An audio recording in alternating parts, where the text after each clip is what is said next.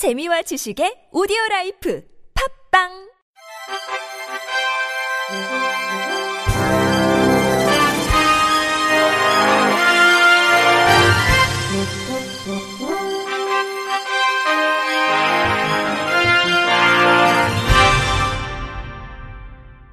청취자 여러분 안녕하십니까? 3월 23일 목요일 KBS 뉴스입니다. 인천시는 장애인의 차별금지와 인권 보장, 장애인 학대 예방 등 피해 장애인의 종합적인 지원을 위해 지방자치단체 중 최초로 지역장애인 권익 옹호기관인 인천 장애인 인권센터 운영을 맡을 민간 위탁기관을 공모한다고 밝혔습니다. 지금까지 국내에서 장애인을 대상으로 한 권익 옹호기관이 법률에 의해 설치 운영된 적은 없었습니다. 앞으로 인천 장애인 인권센터가 설립되면 장애인 학대의 신고 접수, 현장 조사 및 응급 보호, 피해 장애인과 그 가족, 장애인 학대 행위자에 대한 상담 및 사후 관리, 장애인 학대 예방 관련 교육 및 홍보, 장애인 학대 사례 판정위원회 설치 운영 등 장애인 권익 옹호기관으로서의 역할을 수행하게 됩니다. 또 장애인 차별 및 인권 보장 상담에 관한 사항, 장애인 차별 금지 및 인권 보장 제공기관 간의 서비스 연계에 관한 사항, 장애인 차별 금지 및 인권 보장을 위한 교육, 프로그램 개발, 정책 연구 평가, 홍보에 관한 사항, 장애인 차별 금지 및 인권 보장을 위한 각종 시설의 설치 및 운영에 관한 자문과 지원에 관한 사항 등 장애인 차별 및 인권 보장에 관련된 사무도 수행하게 됩니다. 인천시는 인천 장애인 인권센터 운영을 위해 오늘 신청법인 모집 공고를 내고 4월 5일부터 7일까지 사업 신청서를 접수받습니다. 시 관계자는 인천장애인인권센터는 5월 1일 업무 개시를 시작할 계획으로 인천시와 관계기관 간 긴밀한 협력 체계를 통해 피해 회복 및 사회 복귀, 재발 방지 기능 등 장애인에 대한 원스톱 서비스를 실시하고 장애인의 권리 보호에 적극적으로 대응함으로써 장애인과 비장애인이 더불어 300만 인천 시민이 행복하고 평등한 공간 복지 도시로 장애인 학대의 사각지대가 없는 인천이 되도록 최선을 다할 계획이라고 밝혔습니다. 사회복지사 자격 등급을 2등급으로 조정하고 장애인 등 전문 영역에 특화된 전문 사회복지사가 서비스를 제공하는 법률안이 국회에 제출됐습니다. 더불어민주당 오재세 의원은 어제 사회복지 서비스의 질적 수준을 높이고 전문성을 확보하기 위해 이 같은 내용을 담은 사회복지사업법 일부 개정 법률안을 대표 발의했습니다. 현행법은 사회복지사 자격은 1, 2, 3등급으로 구분하되 1급은 국가시험에 합격하는 것을 조건으로 하고 있습니다. 하지만 전공이나 학력에 관계없이 교과목 이수를 통해 자격증을 발급해 인력 공급 및 질적 수준의 담보가 어려운 것이 현실입니다. 또 사회복지의 수요가 다양화되고 있는 만큼 전문화된 사회복지 서비스 제공을 위해 전문 사회복지사 제도 도입이 필요하다는 주장도 있다는 것이 오 의원의 설명입니다. 이에 개정안은 사회복지사 자격 등급을 기존 3등급에서 2등급으로 조정하고 국가시험을 합격한 자에 한해 자격증을 발급하도록 했습니다. 또 장애인, 노인, 정신보건 분야 등 전문 영역에 특화된 전문 사회복지사가 사회복지 서비스를 제공할 수 있도록 제도를 도입해 사회복지 서비스의 질적 수준을 높이도록 했습니다.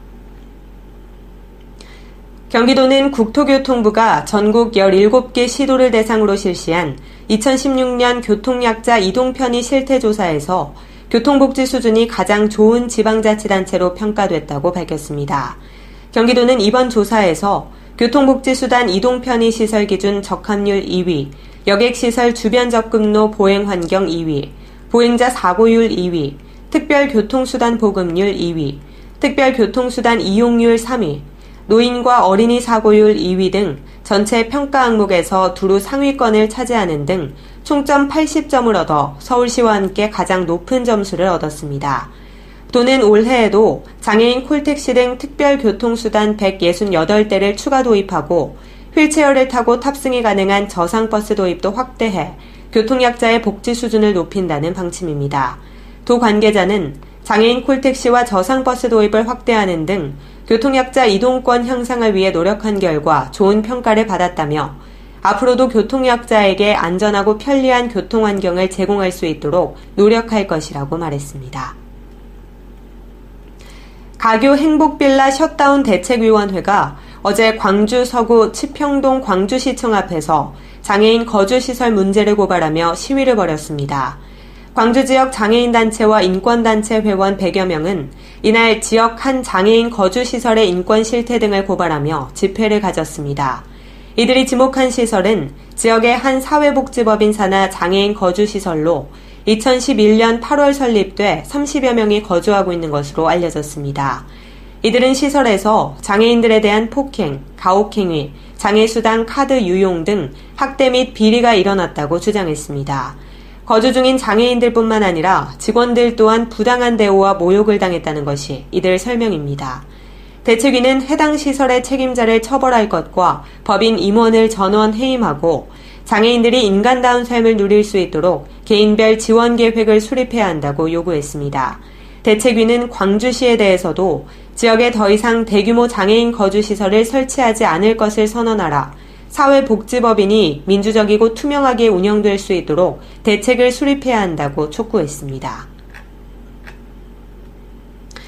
대전 중부경찰서는 20일 대전 시립 산성복지관을 방문해 시각장애인들을 대상으로 성폭력 예방교육을 열었습니다. 이날 교육은 장애인들이 주의해야 하는 성폭력 사례 및 예방법과 신고 방법을 알기 쉽게 설명했습니다. 교육에 참가한 박모 씨는 이번 교육으로 위험한 상황에서 어떻게 대처하고 신고해야 하는지 알게 됐다고 소감을 전했습니다. 대전 중부경찰서 송승희 순경은 앞으로도 사회적 약자들의 눈높이에 맞춘 교육으로 소통하겠다며 다양한 성폭력 예방 시책 등을 추진해 장애인의 불안감을 해소할 것이라고 밝혔습니다. 경기 양주경찰서가 시각장애 청소년에 대한 학교폭력 방지를 위해 점자책을 제작했습니다. 양주경찰서에 따르면 지난 21일 양주경찰서 여성청소년과는 백서급 소재 시각장애인 연합회 사무실을 방문해 학교 폭력 근절 안내서 어울림 점자책을 전달했습니다. 점자책 어울림은 여성 청소년계 노순형 경장이 직접 점자도서관을 찾아 학교 폭력 안내 책자 번역을 의뢰해 제작하게 됐습니다. 노순형 경장은 학교 순찰 중 시각장애 때문에 두꺼운 안경을 쓴 저학년 학생이 또래 아이들에게 놀림을 받는 것을 보고 돕고 싶어 점자책을 제작하게 됐다며 점자책 어울림을 통해 상대적 치안약자인 시각장애 학생의 인권이 보호됐으면 좋겠다고 밝혔습니다. 어울림 점자책은 학교폭력 관련 정보, 진행 절차, 구제 방법 등의 내용을 점자와 저시력자용 큰 글씨, 목소리 QR카드로 구성했습니다. 서울 구로경찰서는 성폭력 범죄 처벌 등에 관한 특례법 위반 혐의로 51살 이모 씨를 구속했다고 밝혔습니다. 이 씨는 지난해 11월부터 지난 2월까지 뇌병변 3급 장애인인 50살 A씨의 집에 침입해 모두 5차례에 걸쳐 성폭행한 혐의를 받고 있습니다. 이 씨는 뇌병변 장애 3급으로 거동이 불편한 A씨가 평소 문단속을 잘 하지 못한다는 점을 이용했습니다. 경찰은 지난 13일 이 씨를 기소 의견으로 검찰에 송치했습니다. 끝으로 날씨입니다. 내일은 전국적으로 구름이 많은 가운데 모레 전국 대부분 지역에 비가 내리겠습니다. 당분간 평년과 비슷한 기온 분포를 보이겠으나 일교차가 크니 건강 관리에 유의하셔야겠습니다.